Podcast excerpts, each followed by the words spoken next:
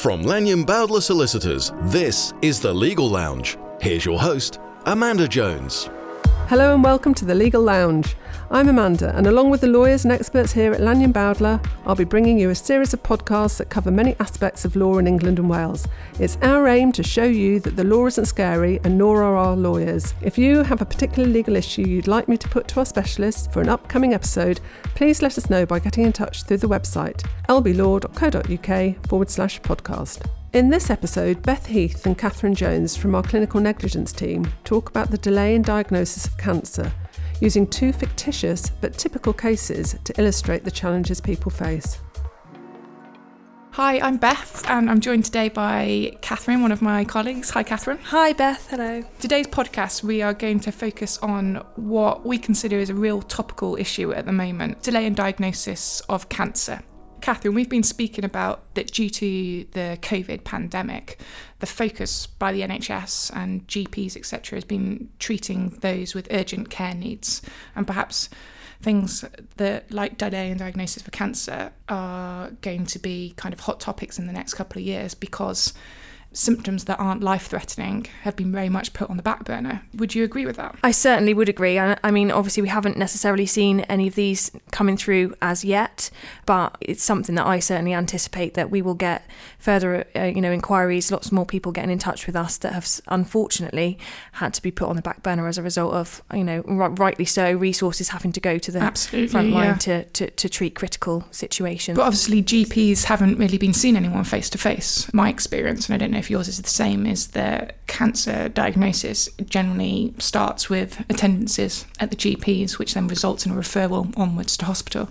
Yes, I mean, absolutely. And, and, at the moment, obviously, it's a lot of telephone consultations. And I think everybody's been trying to adapt, haven't they, as best they can to, you know, things like if you've got, you know, something on your body that's visible, you can send a photograph of that to your GP. But obviously, in terms of, you know, when we're talking about cancer, there's not something that's necessarily visible that that can be done for. So it's probably even more, had even more of an impact and of course, there's huge waiting lists as well at the moment. The figures are kind of astronomical in terms of waiting lists and times um, for non urgent treatment and outpatient appointments because of the yeah. diversion to the front line. Exactly. And I think that's an ongoing issue as well, isn't it? I mean, we've only heard GPs saying very recently that they're concerned when there has to be a third vaccination, for example, in the autumn, which has obviously been spoken about. They're talking about GP surgeries being overstretched, and the vast majority of vaccinations, I believe, have been done by GPs, and, and it looks like that's set to continue. So this problem is probably not going to go away mm. for the foreseeable. And I guess the the waiting time um, lists, and those lists that are very long,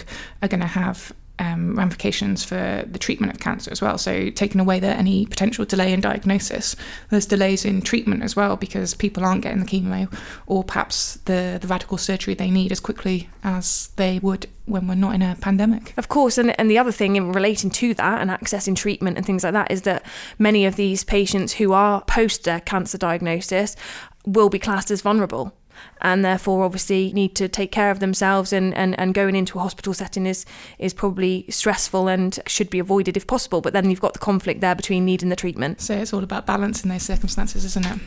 So today Catherine we're going to have a, a bit of a chat about two case studies. So these are both fictional case studies relating to delay in diagnosis and treatment of cancer. They are based in some respects on our experience of similar clinical negligence cases. So, Catherine, you're going to kick off with the first case study, which I understand relates to a delay in diagnosis of lung cancer. Do you want to talk us through that? So, my case study is a man, uh, Mr. X, we'll call him, the age of 72. He started to experience breathing problems and a cough, which developed um, in October 2017.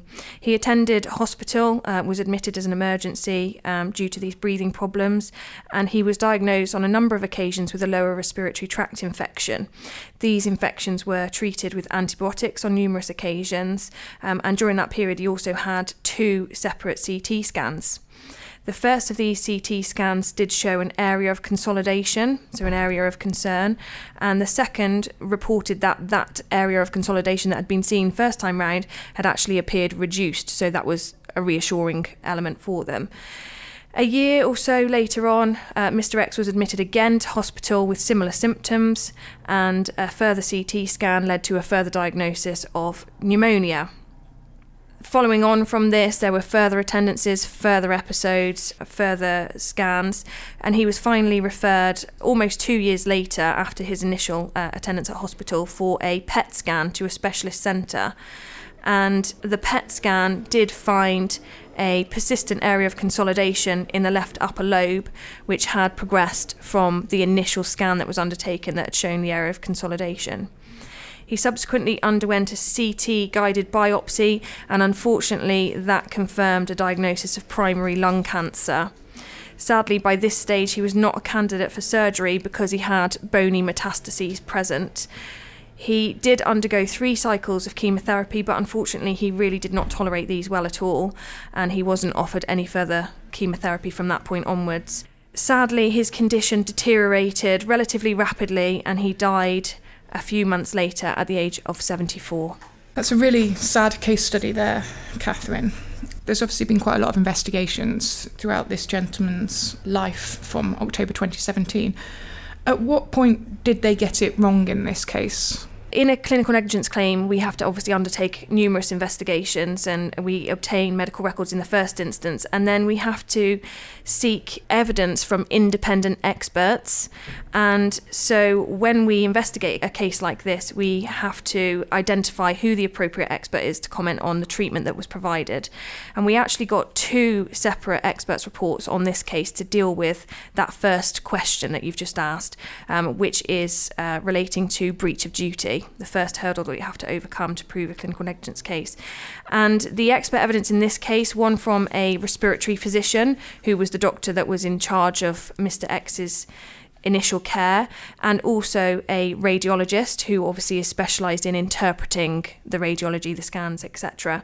And they, between them, were able to conclude that uh, diagnosis should have been made approximately a year earlier than it was. So, had they misinterpreted the scans here? So, was that area of consolidation that you spoke about um, in the earlier period, was that actually something a lot more sinister and, and the, the cancer? Yes, and it later transpires that the area of consolidation that was seen on that initial CT scan was the area where the primary lung cancer was identified later on. So they were falsely reassured by the second CT scan that the consolidation had reduced. So, this case, Catherine, it really came down to the radiology, so all the different types of imaging, and the incorrect reporting of what they showed. Yeah, absolutely. And you know, obviously alongside the imaging there were his what he was presenting with in terms of the symptoms. So obviously taking all of those factors into account, but primarily looking at the radiology, um, it was So concluded. of course you have to look at the the whole picture. So his clinical symptoms as well as the radiology and it sounds like this was a prime case where an earlier diagnosis should have been made. Yes, absolutely it was. There were numerous attendances unfortunately for this poor gentleman during the period. So obviously in clinical negligence cases we've spoken about the failings in the care but the the big second hurdle that we have to prove is called causation. So we have to prove that those failings made a difference to the to the kind of the injury or their outcome in this case. So you, you said before Catherine that it was about a year earlier that a diagnosis should have been made. What difference would that have made to this gentleman alongside the two experts' reports that I've just spoken about, we also had to get a report from a separate expert, from an oncologist. So, an oncologist is a cancer specialist who is the appropriate person to consider how advanced cancer was at a designated time and then to predict the path that, uh, that, that, would have occurred thereafter.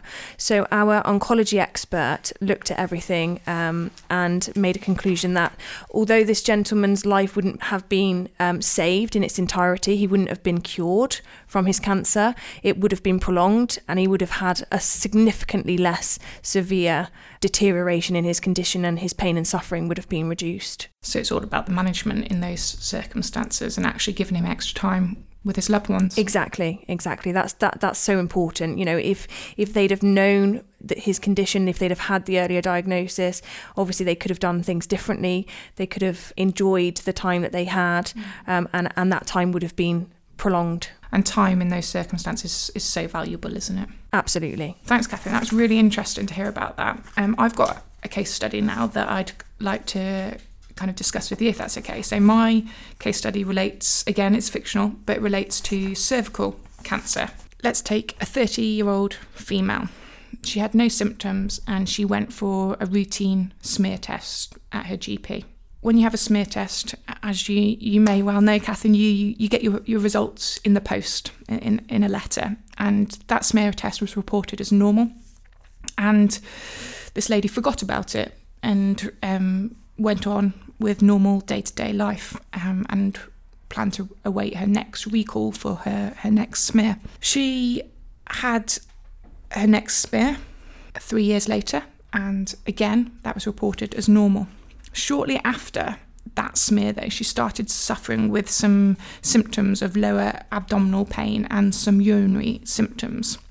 She went to a GP, and initially, her GP diagnosed a few urinary tract infections and was prescribed antibiotics. And also, she then went on to develop some bleeding after intercourse.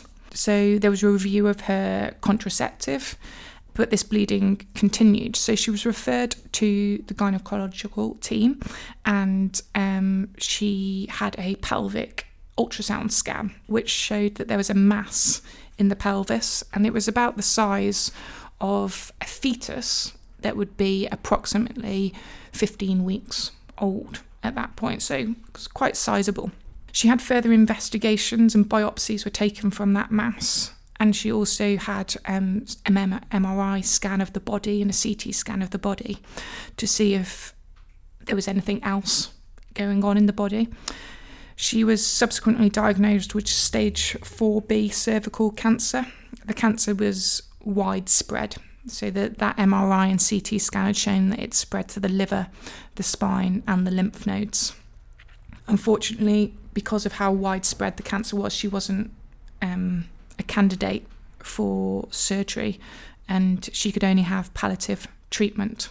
That sounds awful, Beth, and that's um, you know something that's just very difficult to hear and and and, and experience. But um, sadly, we we've come across these types of cases on, on a, a few occasions previously, haven't we? But what's the importance then of attending a smear test? Because people listening might think, well, she she had a smear test and you know it wasn't interpreted correctly, uh, and she went on to develop cancer in any event. But what is the importance of a smear test? What happened in this case was that her first two smears that I referred to, they were incorrectly reported. So they were reported as normal, and in fact, they showed abnormalities. If they'd acted on those abnormalities at the time, her prognosis would have been much different. So if we we take that first smear test, if they'd acted upon the abnormalities at that point, they would have basically done a procedure called ablation, which is where they burn off the abnormal cells, and she would never have developed cancer. Now, she obviously had a, a second smear three years later.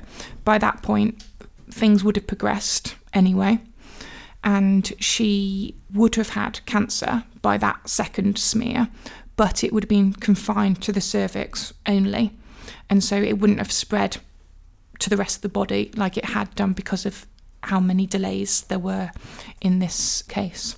So the key thing was the smear tests here and the reporting of them. So although in this case the misreporting was horrific and it did actually go on to result in the death of this lady who was a mother, a young mother.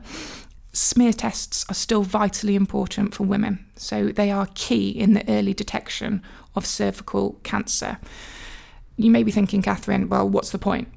in having a smear when situations like this arise when they're misreported anyway. Well, this is just one case. Majority of the time, they're going to be reported accurately. So I cannot emphasize enough how important it is for women to go and have smear tests when they are called for smear tests. Giving a, a real life example of it, I have um, two friends who actually did have abnormal um, smear results, and they simply had to attend hospital. It was a day case, they were in and out, and they just had to have a, a minimally invasive procedure, and that avoided any um, you know long term consequences like what we've seen in this sad case. Yeah. So the key is catching those abnormal cells early before they develop into something more sinister. So, in this case, Beth, what was the consequence? I mean, obviously, you said that she was a, a young mother.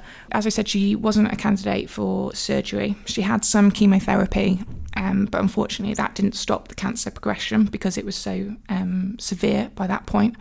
They tried some radiotherapy, but that didn't work.